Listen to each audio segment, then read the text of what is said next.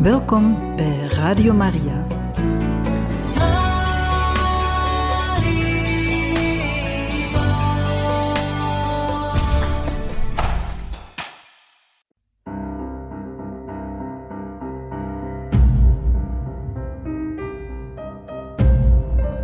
Het woord spreekt.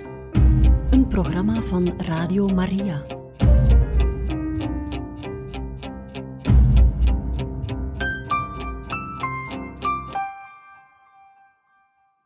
Beste luisteraars, welkom bij het Woord Spreekt. In het Woord Spreekt doen we een lezing uit de handelingen van de apostelen vanaf het begin tot het einde van het boek. En we zijn gekomen aan hoofdstuk 8, vers 14. Toen de apostelen in Jeruzalem hoorden dat Samaria het woord van God had aanvaard, stuurden ze Petrus en Johannes naar hen toe. Zij gingen daarheen en baden voor hen dat ze de Heilige Geest mochten ontvangen, want die was nog op niemand van hen neergedaald. Ze waren alleen gedoopt in de naam van de Heer Jezus. Daarop legden ze hun de handen op en zij ontvingen de Heilige Geest. Toen Simon zag dat de Geest geschonken werd door middel van de handoplegging van de apostelen, bood hij hun geld aan en zei, verleen ook mij die macht, dat iedereen die ik de handen opleg, de Heilige Geest ontvangt. Maar Petrus zei tegen hem, naar de verdoemenis met je geld, als je denkt Gods geschenk met geld te kunnen kopen. Je hebt geen aandeel in deze zaak, want je bent niet oprecht tegenover God. Breek dus met je slechtheid en bid de Heer of Hij je wil vergeven dat je dit hebt bedacht. Want ik zie dat je vervallen bent tot een bitter kwaad en verstrikt bent in ongerechtigheid. Daarop zei Simon, bidden jullie voor mij tot de Heer, dat mij niets mag overkomen van wat je hebt gezegd. Toen zij zo van de Heer hadden getuigd en zijn woord hadden gepredikt, keerden zij terug naar Jeruzalem en verkondigden nog in veel Samaritaanse dorpen de goede boodschap.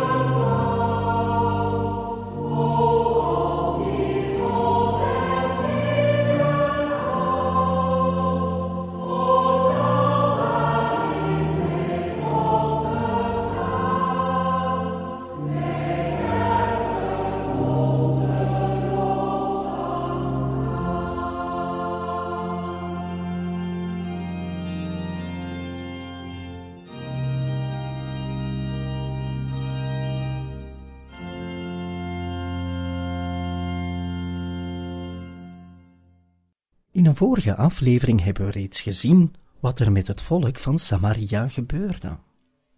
Ze waren versteld van de machtige daden en de tekenen die God bij hen verrichtte, doorheen het toedoen van Filippus, die de blijde boodschap verkondigde, de goede boodschap van Gods koninkrijk. En er was daar ook een zekere Simon, een magier, die met magische kunsten het volk versteld deed staan. Maar de mensen waren ook versteld van wat Filippus deed. En die mensen stonden dus voor een keuze. Een keuze voor het goede of voor het slechte. Een keuze voor het ware geloof in God als schepper van de mensheid, of voor het kwade, die zelfs door magische kunsten toch probeert ons weg te halen van God. En het is vaak maar een kleine nuance tussen de twee. Men vervalt heel vlug van het een in het ander. Op een geniepige manier vaak. Maar de mensen werden dus gedoopt. En nu zullen Petrus en Johannes naar Samaria gaan, om dit eigenlijk te bevestigen. En het eerste wat ze zien is dat de Heilige Geest nog niet is neergedaald. Dit is een beetje verwonderlijk, vermits ze gedoopt waren. Maar het doopsel was in de naam van Jezus. Terwijl we weten wat Jezus heeft gevraagd aan de apostelen, doop hen in de naam van de Vader en de Zoon en de Heilige Geest. Wij worden gedoopt in God, het mysterie van God, als drie eenheid, drie personen in één God. Het grote mysterie van de Vader die verkondigd werd door de Zoon en van de Heilige Geest die de Zoon doet kennen hier op aarde.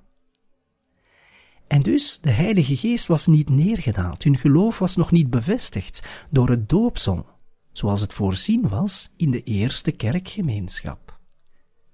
Petrus en Johannes zullen dus de handen opleggen.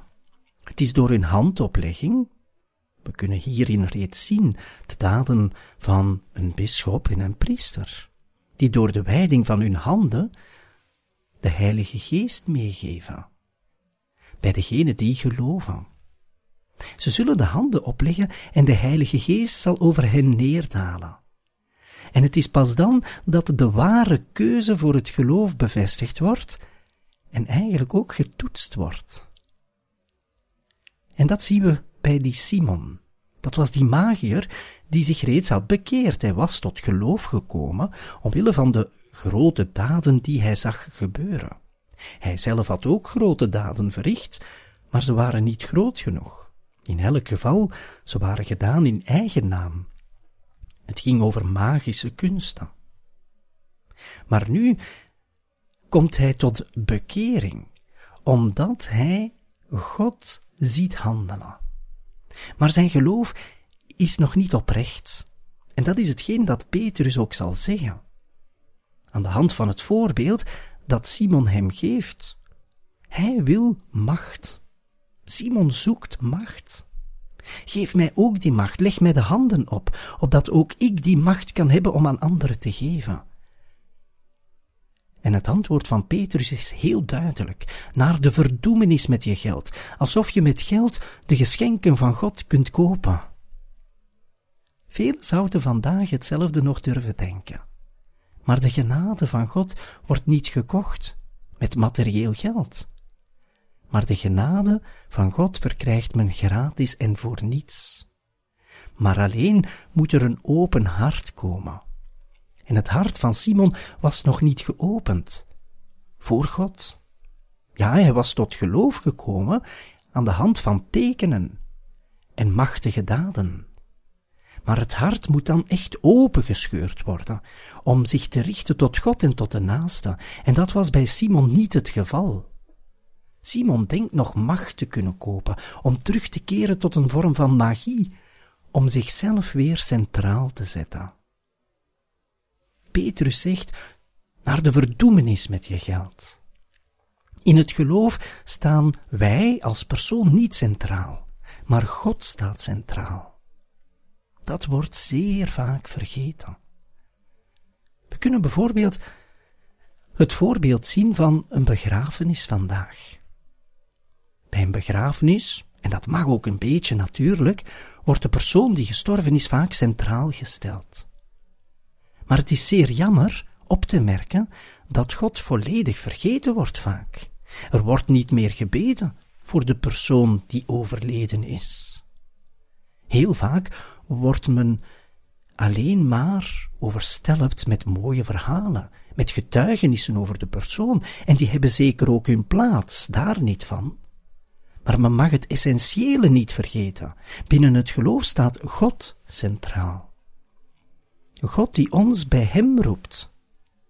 Het is dus niet de persoon die geroepen wordt die centraal staat, maar het is God, naar wie men geroepen wordt. Dat is hetzelfde voor de dienst als het priesterschap. Het is niet de priester die centraal staat, maar het is God.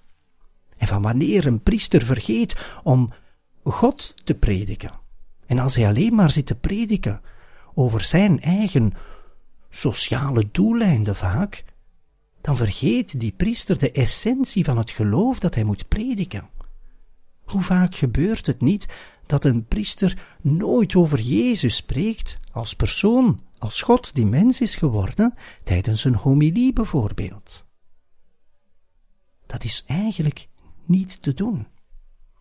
Een priester zou alleen maar Jezus uit zijn mond moeten laten komen. Geïnspireerd door de Heilige Geest moet men woorden spreken die Jezus zou spreken. En Jezus spreekt wel degelijk ook over zichzelf, als de weg, de waarheid en het leven. Maar het is niet aan de priester om zichzelf te verkondigen, om over zichzelf te spreken, om zijn eigen ervaringen alleen maar te delen. Dat heeft allemaal zeker ooit wel eens zijn plaats, maar het mag nooit het centrum worden, alsof het geloof gebaseerd is op een priester, op iemand die predikt.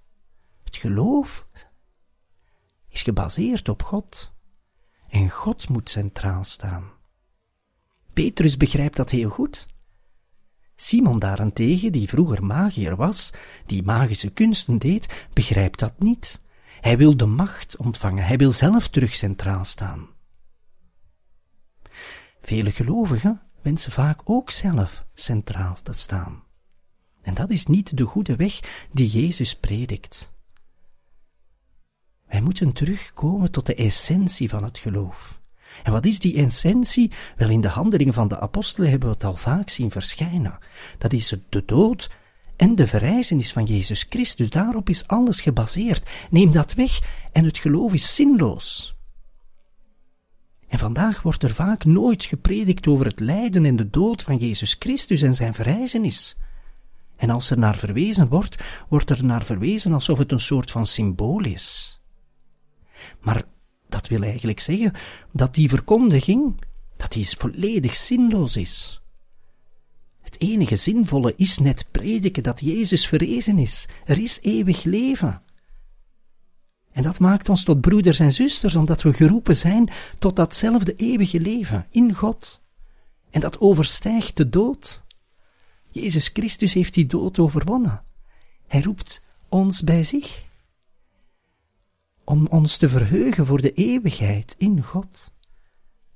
En dat is het centrum van het geloof dat vandaag nog altijd gepredikt moet worden, maar vaak achterwege gelaten wordt, omwille van een verkeerd inzien dat het centrum van het geloof God is. En niet wij, ook niet de instrumenten. God staat centraal. En daar moeten we terug aan werken. En Petrus en Johannes in het begin doen dat. De mensen van Samaria waren misschien wel al gedoopt, ze hadden de Heilige Geest nog niet ontvangen, ze hadden God nog niet op de centrale plaats in hun leven gezet. Ze hadden wel al gezien dat er grote en machtige daden gebeurden, dat er grote tekenen werden getoond, maar ze zagen nog niet in dat het centrum van hun geloof God was. Het centrum van het geloof is zelfs niet die machtige daad of die tekenen die God ons schenkt. Maar die tekenen moeten ons enkel en alleen maar leiden tot een hart dat zich openstelt voor God alleen. Jezus Christus is degene die we moeten verkondigen. En Hij is de enige die echt telt voor ons. En pas dan zullen we echt vreugde en vrede vinden in het hart. Op het einde van de lezing van de handelingen van de apostelen dat we vandaag hebben gedaan, zien we dus een Simon die eigenlijk wel nederig wordt bid ook voor mij. Hij wil wel tot inzicht komen, en wat ermee gebeurt, dat weten we niet. Maar in elk geval, hij vraagt om gebed. Hij wil zich bekeren en we kunnen denken dat hij zich heeft bekeerd. We kunnen denken dat hij zich toch heeft opengesteld voor de woorden van het evangelie verkondigd door Petrus en Johannes. En helemaal op het slot lazen we dat de apostelen terug naar Jeruzalem keerden en verkondigden nog in veel Samaritaanse dorpen de goede boodschap. Petrus en Johannes, zij blijven voortgaan, om te verkondigen niet in eigen naam, maar in naam van Jezus Christus. En zo hebben we vandaag gelezen, beste luisteraars, in de Handelingen van de Apostelen, hoofdstuk 8, versen 14 tot en met 25.